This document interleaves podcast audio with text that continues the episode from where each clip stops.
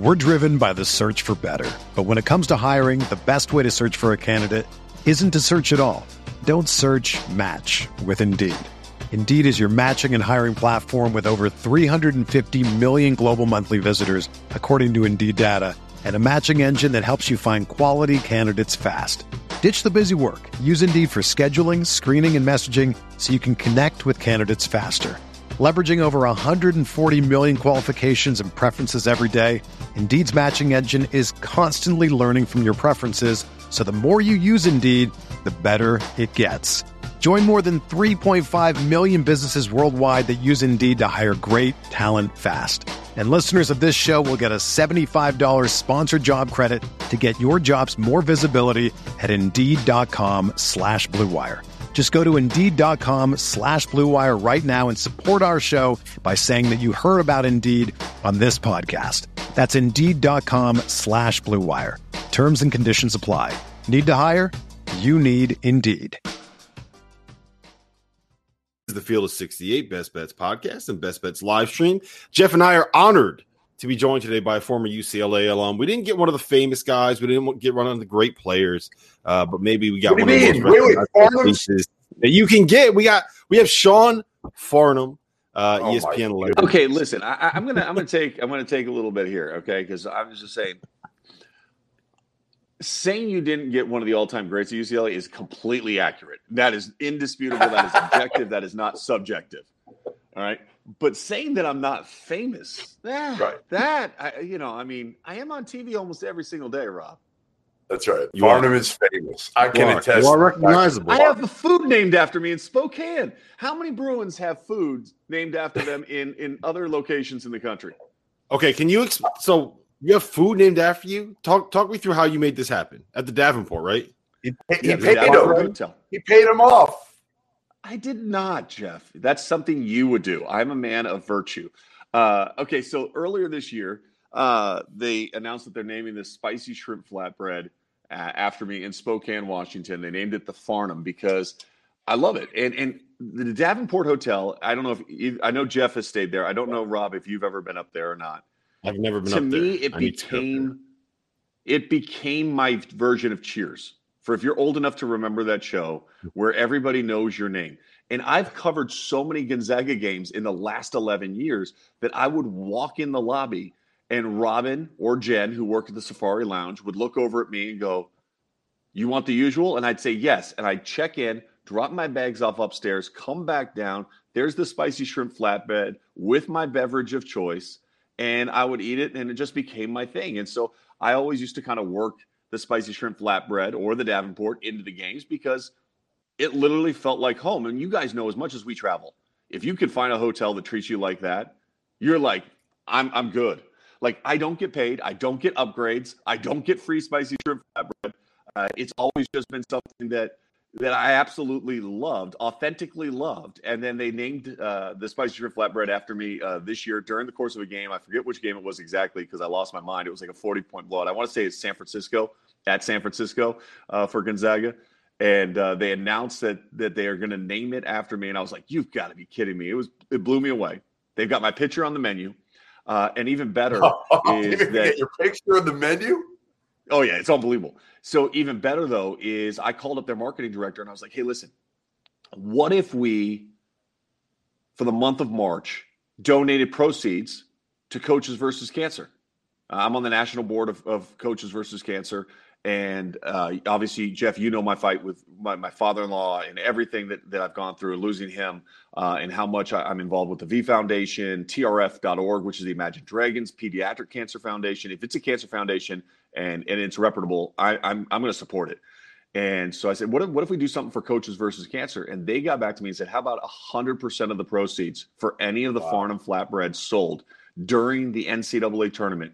We will give you a check at the end uh, for coaches versus cancer. And so far, it's outselling every other flatbread on the menu by three times the amount. That's great. So That's. I am incredibly thankful cool. and humbled by the people of Spokane, Washington, uh, that have had gone and supported this. Uh, and, and yeah, it's funny. Uh, it's it's not normal, but it's pretty damn cool to have your picture on a menu and, and, a, and a food named after you. Well, I'll, I'll tell you this, man. Like that's literally the dream is to be able to go to one place and actually have a food named after you. Uh, Dakich was on here. Dan Dakich was on here a while ago, and he was telling us that um, one of his uh, proudest achievements was having a beer named after him at one of the breweries in the area. But um, uh, both of those things are awesome. Like that's that's my dream, right? I want to be able to go into a place and be like, yeah, see that sandwich right there? That's named after me, the Rob Special. But I, I'm just not. I'm not cool enough. I'm not. I'm not Sean Farnham. Hey, by the way, You'll get by the way, it is it is uh happy birthday to the ultimate uh fool, Rob Dauster, on April Fools. How about that? It's it's Yep. so appropriate that Dauster's birthday is on April Fools because uh he's a clown. He's a, c- a complete clown. So Yeah. You, Happy see birthday, this- Rob. see this loving support I get here for him every day. It's the best. You, well, it's Jeff. I mean, let's Yeah. be honest. This is, and, and I'm going to railroad this thing again uh, because I mean, this is Jeff Goodman who the other night tweets out during the Alabama UCLA game oh, that dude. we deserve to see Alabama play Michigan.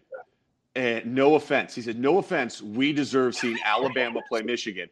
And I, retwe- I I replied back to his tweet, I take offense to that. And guess what? Last night on on the other night on Tuesday night, I called Jeff because I saw him sitting there at the end of the court, and I say, "Is it? Did we really deserve Alabama, Michigan, or did we deserve this magical moment for my UCLA Bruins? Come on, the So here- disrespect." So Farnham, All right. Farnham, real quick, I want you to take off the take off the ESPN suit and tie. I want to put you. I want you to put your UCLA jersey back on and talk to me about how how much fun this run has been as a UCLA alum, as a UCLA okay, we're fan. streaming this, so I can take I can take twenty seconds. Yeah, yeah, yeah, of course. yeah, go do you guys talk amongst yourself. I'll be right back in. Go ahead. Yeah, yeah. Bring, come back. You're gonna love this. You're gonna love this. Um, Farnham, it's crazy, Rob. So I've known Farnham. The first time I think I ever dealt with Farnham, he was he was doing a radio show back. Oh no, look at this. All right, oh, there you go. his, like Letterman jacket. What is that? What that is? Better yet, this is my UCLA Letterman jacket. There it is. There it is. So There I will go. definitely put this on right now for this conversation. Then I'll take it back off again. We uh, then we're using this uh, during the slam dunk three point competition. We're doing like an old school like rep your school. Danny Manning's got a bunch of Kansas stuff. They got a bunch of UCLA stuff for me.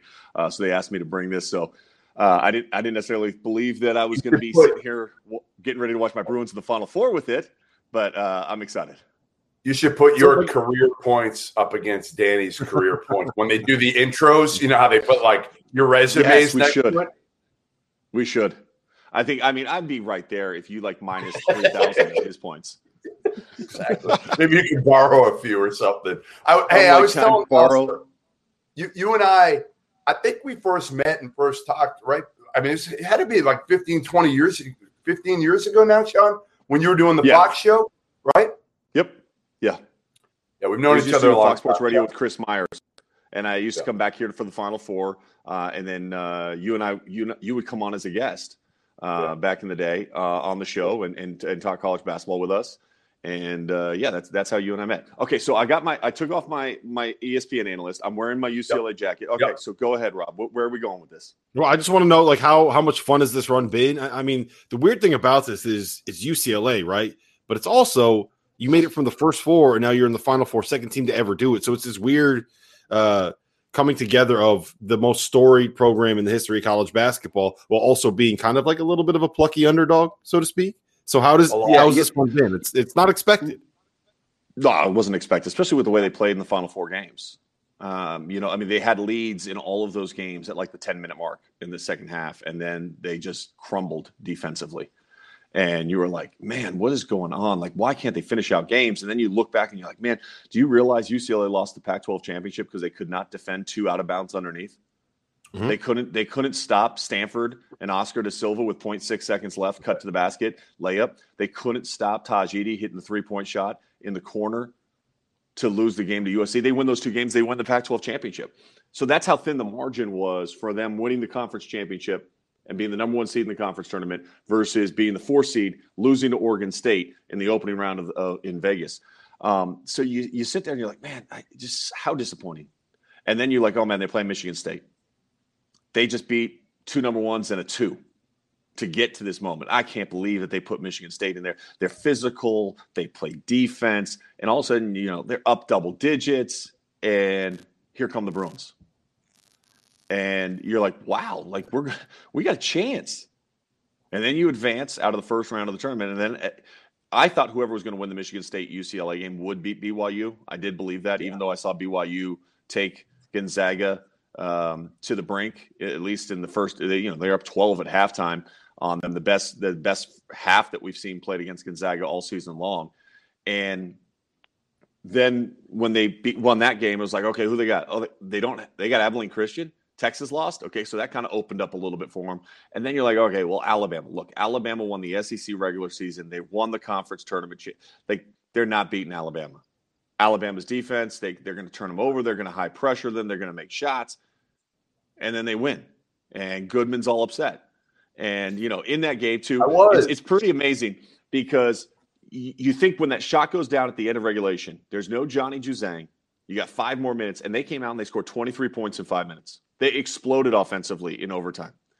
And I was I was amazed with how they performed in that moment. And then against Michigan, I actually thought they matched up better with Michigan than they did with Alabama.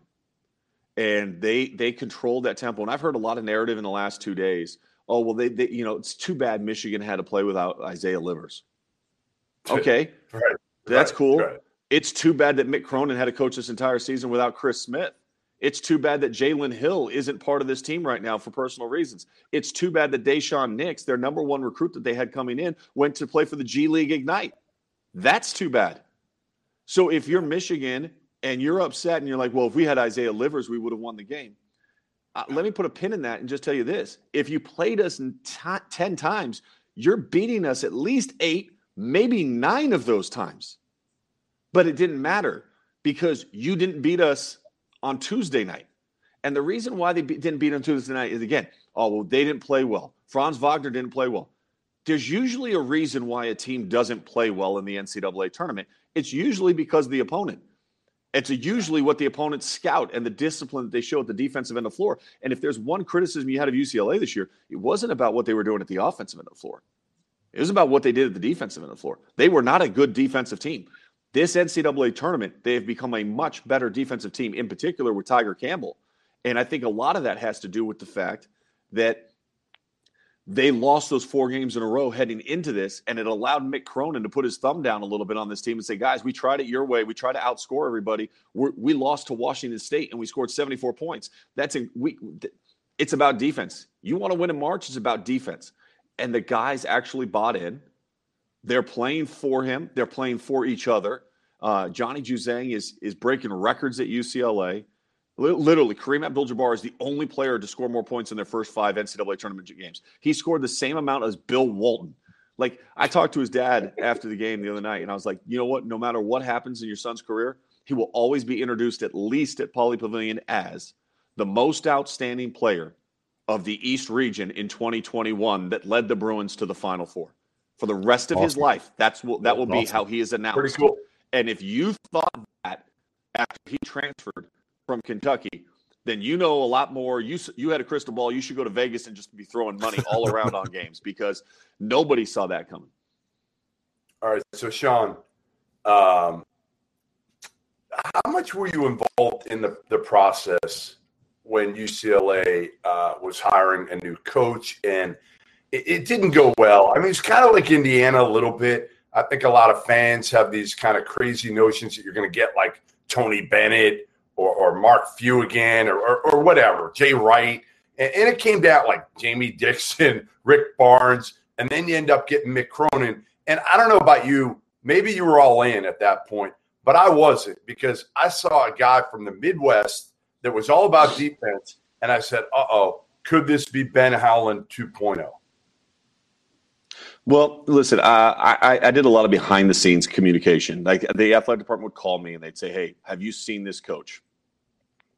Have you? Uh, what are your thoughts on them as a coach?" And I would I would just be very honest and give them my thoughts. Now, uh, I will tell you that I was I was on Team Mick Cronin before a lot of other people were on Team Mick Cronin. Uh, I I saw him enough in Cincinnati and and I know Westwood well enough, obviously, guys, to to understand that what they needed coming off of Steve Alford was some toughness and some grit. Um, but Mick does it in a different way than Ben. Like, you know, the way the message is delivered, Um, and, and and both are obviously really good coaches. Ben is a tremendous coach. Look, people can say what they want about Ben's time at UCLA. He took him to three straight Final Fours. So if you take somebody to three straight Final Fours, you've done some really good things. And um, I, I, think that we have to at least acknowledge that. But what Mick has mm-hmm. done, I thought energy wise, he would come in and, and ignite some energy into the program. And he did it. I mean, look at what they did last year after a slow start in conference play. They were a missed shot away from winning the, the Pac 12 conference last year. I just mentioned they were two out of bounds underneath from winning the conference this year. And in his first NCAA tournament, he's won five games and put us in the Final Four against Gonzaga. So look at the recruiting that he's been able to do. He gets in Johnny Juzang, a transfer from Kentucky. He gets, you know, um, Peyton Watson, who's going to come in next year, who's going to be a one and done talent in Westwood.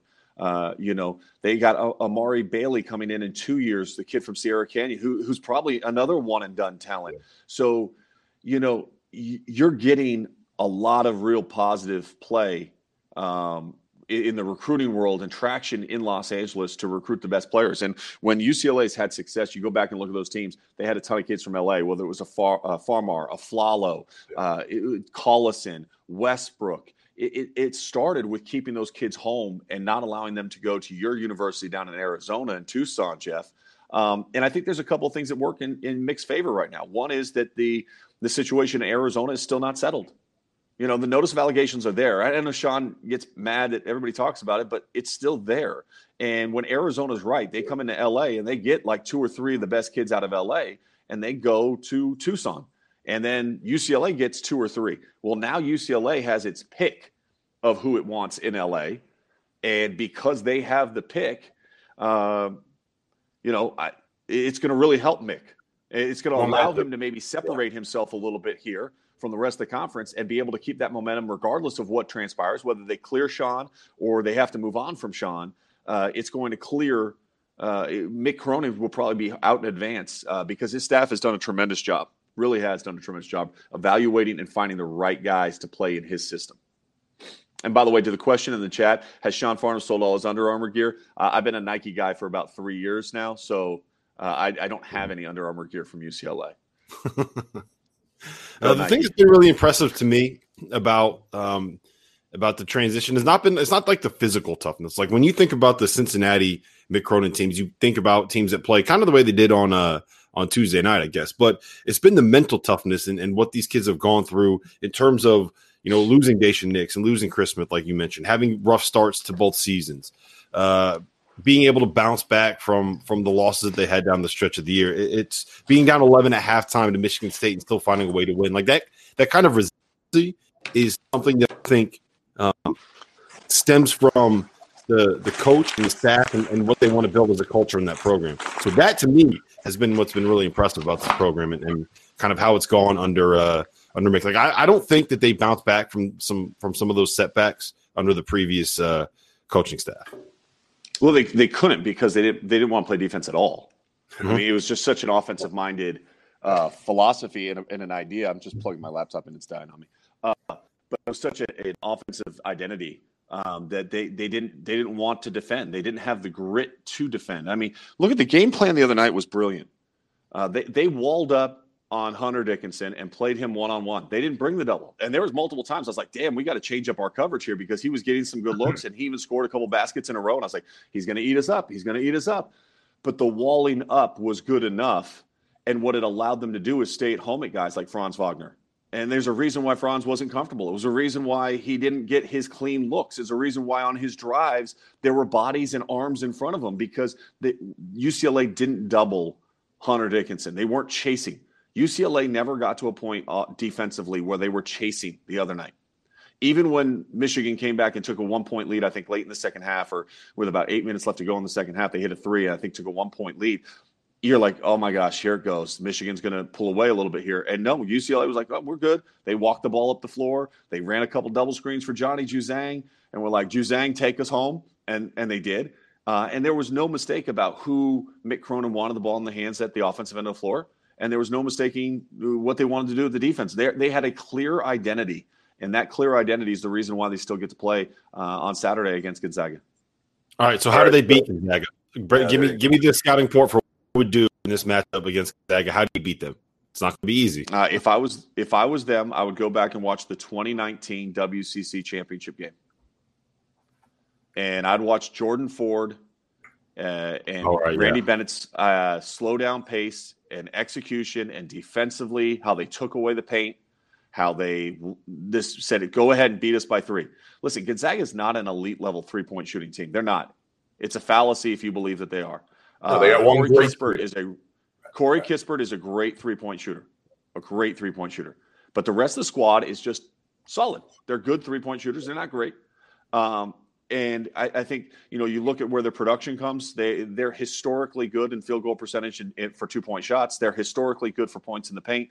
Um, I, I, think you you go back and you watch what Randy Bennett did and said, okay, can we replicate that with our talent? Can we put you know Jaime Jaquez as the screener and have Johnny Juzang working that middle third of the floor and see if Johnny can hit that mid range jump shot at the at the elbow all day long and force Mark Few to have to change his coverage uh, against ball screen defense. Look, go back to the Oklahoma game. If Austin Reaves doesn't get in foul trouble, uh, that was a pretty good plan by Lon Kruger.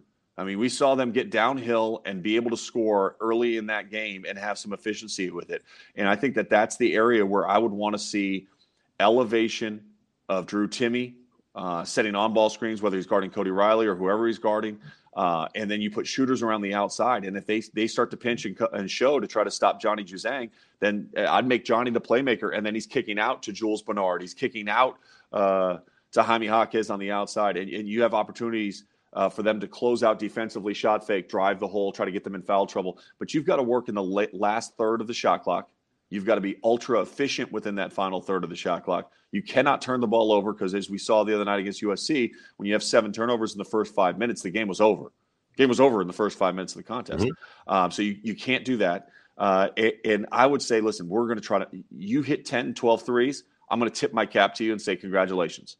But we are going to pack it in. We are not going to allow you to back cut us. We're not going to allow you to play through Drew Timme uh, and just pick us apart uh, we're gonna we're gonna just collapse to the paint and force you to take contested shots. And if you can get them to do that and they have a cold night, it gives you a chance. I love that you mentioned St. Mary's because my initial reaction was to go back and watch the first half of the St. Mary's Gonzaga game this year. Then when they played in Moraga, when when St. Mary's basically what they did was they took 28 seconds off every shot, put some balls at the end of the block, and then just completely ignored offensive rebounds, sent all five guys back, and said, "Okay, you're going to beat us in the half court. You're not going to get out and run on us." And uh, and it worked. They were up. Well, they were up by like 14, I think, in the first half. They were, they, they, were up. Uh, it's only one of two games where they trailed by double digits. Yeah, uh, on the season. Uh, the other one obviously was against BYU, but BYU is not a good game to watch. If UCLA watches BYU, that they're not going to get anything out of that. Because, uh, Make BYU every shot that you take. That's a, that, that was yeah, BYU's game. They shot sixty nine percent in the first half. You knew it wasn't sustainable. And by the way, they still gave up 43 points in the first half, which means that Gonzaga was still on pace to score 90 in the game. And, and UCLA can't, is not going to score 90 points. So for them to have a chance, they have to keep this game down in the 70s at the very least. Uh, now, on the season, nobody's kept Gonzaga under 74 points this year. So you, make no mistake about it, you're still going to have to score points. Um, but you, how you limit their opportunities, I think, is, is the key. Uh, listen – I love my alma mater. I love that Mick Cronin has got them here. This this will be very difficult because the the problem for the Bruins is Mark Few is going to probably scheme to take Johnny Juzang just out of the equation, right? Uh, that would be what I would do after watching UCLA. And if you take Johnny Juzang out of the equation and you take, you know, cut his points in half, look, Bruins scored 51 points. You cut his points in half. How do you how do you score enough points to beat them? You don't. And the problem for UCLA is you can't scheme just to say, okay, hey, we're going to take Corey Kispert out of it, or we're going to take Jalen Suggs out of it, or we're going to take. The, you have multiple guys you have to worry about. That if you don't know exactly how you're defending them and what you're doing, they're going to back cut you. They're going to hurt you. You're going to they're, they're going to score with ease inside the paint. This offense, like this team for Gonzaga, is is the best passing team I've seen in a really long time in college basketball and their body movement is even better. So it's not just ball movement, but it's body movement. They they move the ball, space the floor. They cut, they move, they don't stand, they force you to have to defend. And if you watch the ball for a second, you're giving up a layup. You're giving up a layup. And that's what makes them so unique. And Joel Ayayi is the best reader of his defensive player in the country when you talk about movement off ball. I've seen it so many times this year when covering them. Like, and it, sometimes he misses the layup and it drives me crazy because he's wide open. And we've seen that in the tournament. But like, if you are defending him and he enters the ball down to Drew Timme and you look, he's cutting. The second your head starts to turn to look at Drew Timme, he's cutting for a layup. Uh, and that's what makes this team so dangerous. All right, I'm taking this jacket off. It's hot. So, Sean, um, no disrespect, uh, but we really need Gonzaga to win this game. I knew you would say that. I knew you. It's true. It's true. I take disrespect to that. All right. Well, you, can take whatever disrespect Listen, you want. You know the funny thing is though, Jeff. Like, there's people like because the spicy shrimp flatbread thing. There are people that literally are like, you know, um, you should rename it because it's the Bruins versus the Zags this weekend. We shouldn't have it still be the Farnham just for the weekend. It, and I'm like, no, no, no, no. Let me describe it to you. All right, this is this is my blood child, UCLA, right? And my adopted child, the team that I've covered more in the last 11 years than Yeah. any program in the country. Yeah. And and you know what? Sometimes children will fight.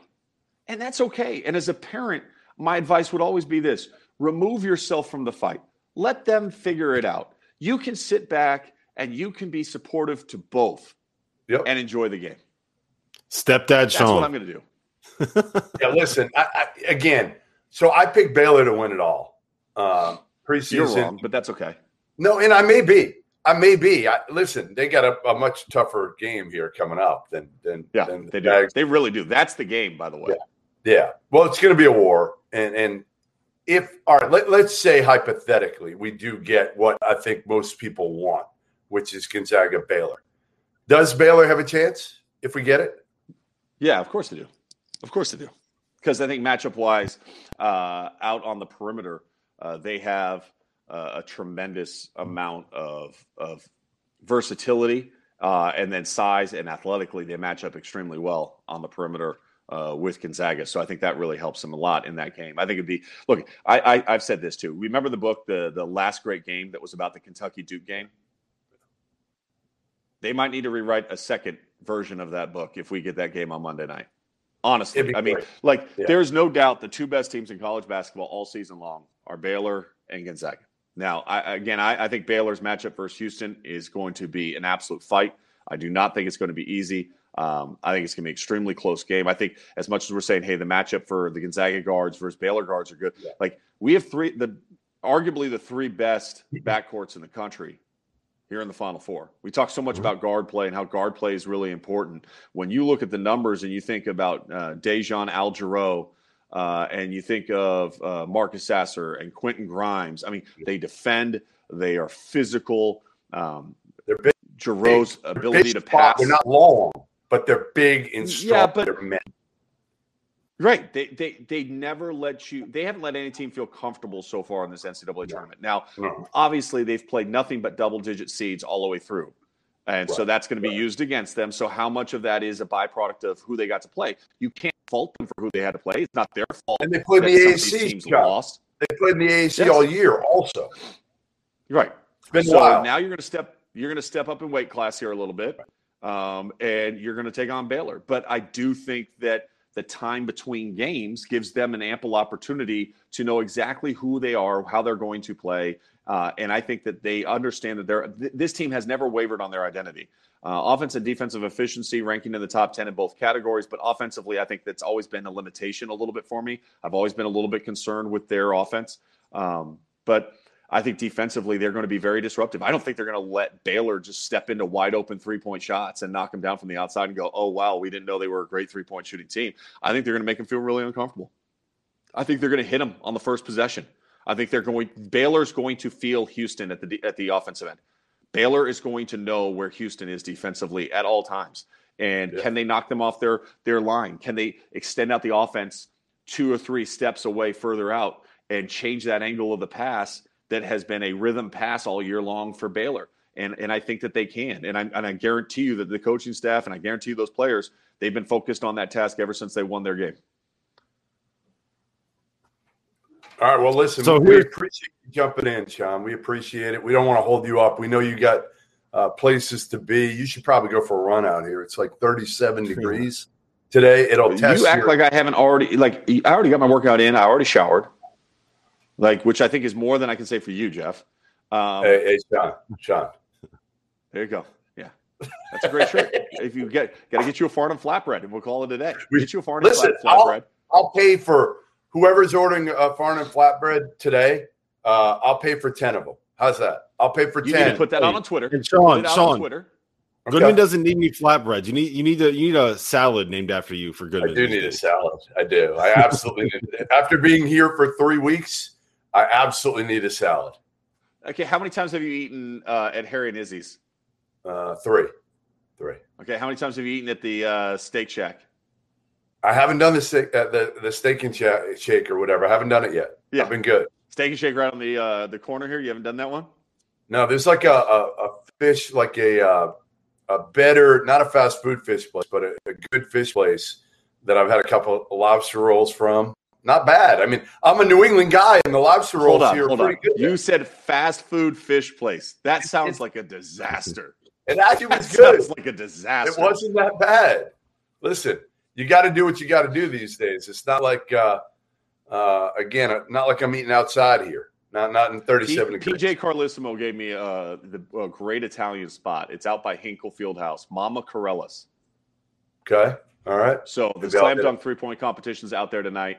I'm gonna go out there. Uh, I'm gonna try to pre-order, have it packaged up, so I can just grab it and then eat it over at Hinkle Fieldhouse, Nice, uh, which will be good. nice. Well, listen, Sean, we, before you go, we had we had one question in the chat that I think you need to answer. what's that? All right.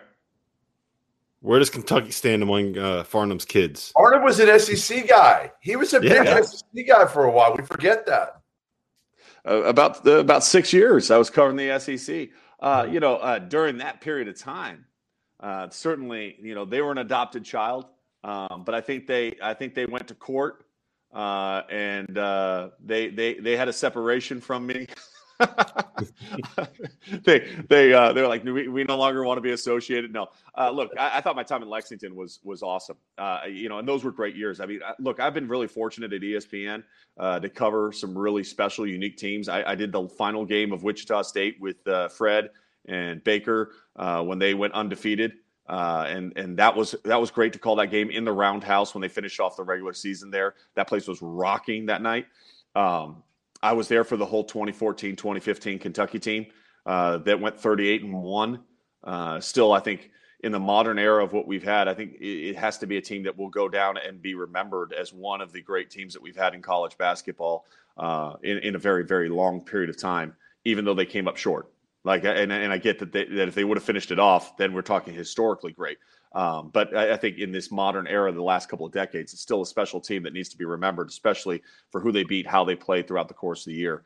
Uh, and the talent level that was on that team. So special special teams to be part of, uh, just as much as this Gonzaga team is as well. And I've heard I've heard the narrative, by the way, that that uh, you know, well, th- they probably wouldn't have gone undefeated in this conference or that conference. This, folks, this is a global pandemic.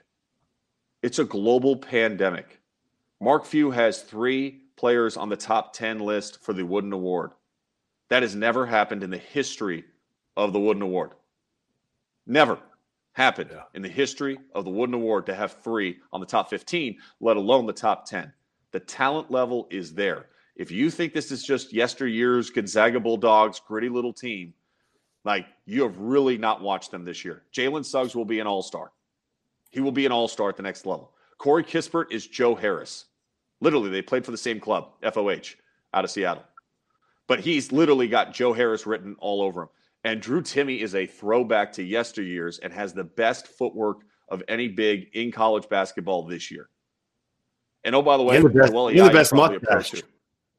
Yeah, and I don't mind that. Uh, but Joel Ayayi is probably a pro too. And, and then you have just you know Andrew Nembhard who started 67 straight games at Florida. So if you think that this is just some small little team that just you know lucky, you know, and they play in a weak conference, which is why they've gotten here, you clearly did not watch their non-conference because every time they've lined up against a big a big dog, quote unquote big co- dog out of a big conference, what have they done to them? What have they done to Hell out of them. Beating the hell out of them. who, who, who by the way, be, was USC not playing the best basketball of any team in this tournament up until that Here's, game? here's what's crazy about that, Farnham. Here's what's crazy about this. I, I, I told Jeff this the other day. USC had the best two point percentage defense in college basketball this season. Evan Mobley, the entire year, all he did was erase anything within 12 feet of the basket. And then he goes up and plays against Drew Timme, and Drew Timme just goes at him and scores from the post, drives right, spins back, finishes left. He had seven buckets in the paint. Uh, Gonzaga in the first half scored 30 points in the paint against USC. They had never given up more than 36 the entire season. Uh, they shot 62% from inside the arc in the first half against a team that didn't allow anybody to shoot better than that uh, all season long. It was they went at USC's strength. What USC does better than How anybody else in college basketball, and they beat their ass doing it. It was it was uh, look if you don't if you think that this is just little old podunk Gonzaga, it, you're not watching them. You haven't been watching. You haven't. Yeah. You haven't. By the way, zero block shots. Yes, Zero. It was crazy. I thought Zero. I honestly like my my whole take on that game was like, well, you know what, Drew Timme's going to have a lot of trouble with Evan Mobley inside. Nope. And, Nope. and that's the other thing. I, I, I've heard that all season long. Oh, he's going to struggle to score against length. I thought he He's would six- against Mobley. I thought he would. He's 6'10. He's not he's six six- ten. He's not Okay, six fine. Six nine. He's six nine. He's six nine. Fine, I'll give you six, six nine. nine. That's not small. It's. Oh. I mean, it's not small. It's pretty big six nine. And by the way, how has he done against every other big that he has seen uh, uh, with length that he's seen all season long? He's destroyed them. He's averaging 27 points per game against Power Five conference teams this year. 27. No, Like it, he averages He's- more he's- points against those teams than he does against Pepperdine. Just saying. yeah. Yeah. Well, it's also like the difference between a normal, def- like really good defensive center and Evan Mobley. Like that, that was my thing. It was just it's Yeah. Evan Mobley. He's been so good all season long. I, I Um, thought they didn't would get- actually have Isaiah on him and then bring Evan over as a shot blocker uh, from the weak side. But the problem Yeah. is when they go to that small lineup, you're guarding Corey Kispert. So if you pinch in Yeah. on that on that uh, to try to block that shot, you're kicking out to a wide open Corey Kispert from beyond the arc, and that's that's the problem. That's the problem with how you defend Drew Timme, and I think that's the biggest concern I would have for UCLA is how they choose to defend Drew Timme uh, will determine uh, any level of success that they have. Because if they defend him wrong and they choose wrong, I think you have to give multiple looks. I think you have to change it throughout the course of the game because if you go with one, they're going to figure it out and then they're going to slice you up one way or another. If you if you wall up and you want to do the Hunter Dickinson defense, he's going to put you through the spin cycle. You're going to have your bigs in foul trouble. They're going to be sitting on the bench, uh, and he's going to have 15 points in the first half. All right, real quick, Farnham, before we get you out of here, just give me your uh, your one minute take on Baylor against Houston and how you see that playing out. Uh, very, I- I'd say low scoring game. I think it's going to be a low scoring game. I think it's going to be a game that's going to be played in the 60s uh, for both teams. I think it's going to be two possessions.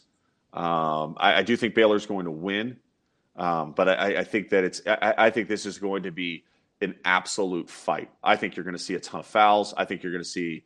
Uh, it's going. It's not going to be a pretty game. It's not going to be a a, a picturesque game to watch, but it's going to be a.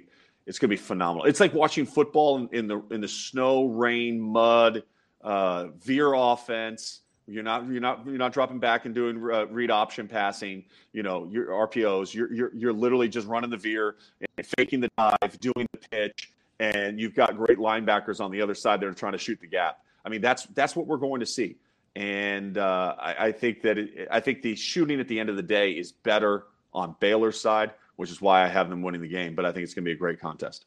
I, I really hope that we have officials that let these guys play. I really, really do because I don't want to see, see a situation where it's like everybody that we want to see in this game has three fouls with 15 minutes left. Because that, I mean, with No, how that's tough what you're gonna these see. things are, that, that That's that's, what you're gonna it end up being. You know, Uh, I, I, I think this game will have a similar feel to Houston's game versus Texas Tech. Yeah, Go back to the Texas Tech game earlier this year. Um, I, I thought that game was just, if you, especially the first half, Houston came out and absolutely punched Texas Tech in the mouth. Now that was an early Texas Tech game, so that wasn't the same Texas Tech team, in particular at the defensive end that we saw later in the season. Uh, Mac McClung was still making his adjustment over, uh, but they they came over, they punched Texas Tech in the mouth, and I thought, I think that's what we're going to see uh, on Saturday. I think that's the same mindset they're going to have: is is can we go out and can we just be overly physical uh, and, and be the more aggressive team, and hope that the whistles uh, don't take us out of the game. Yeah, and the other thing is, I promise you, both of these teams know each other very well because the Alvin Brooks, uh, the third, and his dad, I guarantee both have watched each other's games, so they they they they definitely know each other very very well. So it's gonna it's gonna be scout. fun to watch. That's yes, what we call easy an easy scout. scout. it's kind of like uh, when you're trying to scout Goodman. Just let him do whatever. Hey, Farm, last thing. Last thing before we leave. Uh, Tony, Tony Stubblefield, Oregon assistant coach, just got the uh, DePaul head coaching job. Uh, like it, don't like it. What are your thoughts? Uh, I like it. I think he's done a tremendous job uh, under Dana Altman. Uh, surprised that Dennis Gates wasn't yeah, there. Uh, I can get why Kenny Payne didn't come. I mean, he's once you get to the NBA. I mean, this is the kind of same adage as we talked about Brad Stevens over the last couple of weeks. Um, you know, once you're in the NBA, like most of the time, guys are like, "This is pretty awesome. I love this. I'm not going anywhere." Um, And I think for Kenny, uh, as while he wants his own program, I'm sure um, the the fit right now with the roster they have with the Knicks and kind of that the, the improving roster that they have, I think that bodes well for him to continue to gain experience there. Uh, that's going to benefit him whether he's a head coach, uh, comes back to the college level or not. Um, but I, I, was surprised Dennis Gates didn't get uh, get a better look from uh, Cleveland State. He had a tremendous year. Leonard Hamilton assistant for a long time. Um, but Stubblefield's done a great job uh, for Dana Altman, and uh, you, you, follow his his his lineage, and, and you can see he, has been successful. Uh, I think he's ready for this opportunity. I think for DePaul, they need life. They need life in that program. They need somebody to come in and, yeah. and be able to a recruit. Yeah. Stubblefield has done that in his time uh, at, at, Oregon. Uh, I think you're going to see them hit the transfer transfer portal extremely hard and try to turn over the roster that way. Um, at least in the, in the initial stages, I think he'll take the same approach uh, that we've seen Dana take, where every year it's like a mixed bag of different goods, and can he can he stir it up and, and turn it into something uh, that is successful at the end of the season? And Dana's been incredible at that. Uh, so I'd anticipate that kind of same mentality as he tries to get uh, DePaul relevant inside the Big East. Yeah, I just wonder. The only thing you wonder, Sean, is how much was it Oregon and Nike compared to how much was it Tony Stubblefield recruiting? Could could you go out to Oregon and get some of the same players because you have the backing? And is he going to have the backing at DePaul? It, obviously, it's not going to be the same. We know that.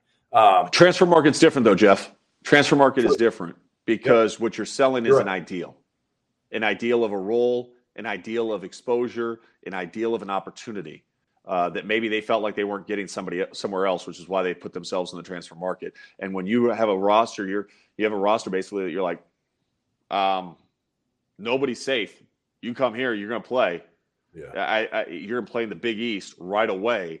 I think that is, I think that's that's something that would entice a lot of people to at least take a look, uh, and then it's then it's up to you to close the deal. Uh, and I, I think that's to? why the transfer portal is going to be the key. Yeah, and he'll have to hire a veteran. He's, he's keeping Tim Anderson a really good recruiter yeah. on their staff at DePaul, but they'll have to hire, a, you know, same with any of these assistant coaches that get head jobs in Power Five leagues. You, you, probably got to hire a veteran guy. Maybe your boy Lav will go with him. Lav, I, I, don't think Lav's going for the assistant role. I think Lav's going to wait to try to see if he can crack into the WCC at some point in time. I, I, I would agree with that. I would agree with that. Whatever uh, out there on the West Coast. I think Lav would uh, would like to stay in the, the good weather. Uh, I don't if think Santa, if, Sa- if Santa Clara was to open up in the next couple of years, I could see Lav trying to go get that job. Yeah, you and Lav are a little soft. I don't know if you can handle the Midwest full time. Uh, Jeff, I, I, I work in Bristol, Connecticut frequently. It's, it's only, chilly there. Only a, only a segment of time, and we know you go from uh, the Marriott to no uh, DoubleTree and Double nowhere. I DoubleTree campus campus. Double. What are you doing? Double you got to get the Marriott points. I mean, this is this is this is a rookie. Jeff, move. you know they give points at the Hilton too. They do. They do. They, they, they, give out points at most hotels nowadays. Listen, what I want you to do when when we get off uh, here, I want you to to tweet out uh, that I will I will be giving away ten free uh, Farnham flatbreads today or for the rest of the tournament and uh, you let me know uh, where to send them. I mean that for for. I'm going to tell them to direct message you. Whatever, whatever it is, however it is, yeah. however I got to pay for them. Um, but but put it out there. I'm in. I love it. Uh, and, how much and, and you guys know? I mean, listen, listen, Jeff. You know in particular, you were you were around me uh, when my father-in-law was passing, and how important he was to me. Um, and to, to watch him go through 14 years seven different trial meds, uh, just to try to live long enough for his grandchildren to remember who he is. Uh, I, have never seen a warrior that strong before with my own eyes. I, I, sold my house. I moved into his house to help take care of him. Um, and he is, uh, he is, and will always be a great warrior in my eyes. And I was lucky enough to see that fight and that grit. And now my fight and my grit is to try to help make sure that those trials get finished written so that hopefully one day um, someone else's family doesn't have to experience the same pain uh, that my family had to experience and see over 14 years. Uh, and that's why the fight against cancer is so important to me. That's why I'm so grateful for the Davenport Hotel um, for for this partnership. Uh, and and Lon Kruger, who we just lost uh, as a coach in in college basketball, has been unbelievable with the coaches versus cancer golf tournament that he does in Vegas. I've I've been a part of that now for seven years. Um, it's it, I love the fact that so many people do so much. Uh, so I appreciate the 10. I'm going to make sure people get to know, know, that and hit you up on direct message uh, for Spokane. And uh, guys, I appreciate the opportunity just to come in and talk college basketball. It's a great time of year. I'm shocked my Bruins are still here. I'm gonna I'm gonna celebrate and love every single moment of this thing uh, because it was so unexpected. Uh, but I appreciate you guys and talking hoop always is great, is always fun, especially college basketball, and, and I love the platform you guys have created. Thanks for thanks for coming on Farnham. We'll see you soon.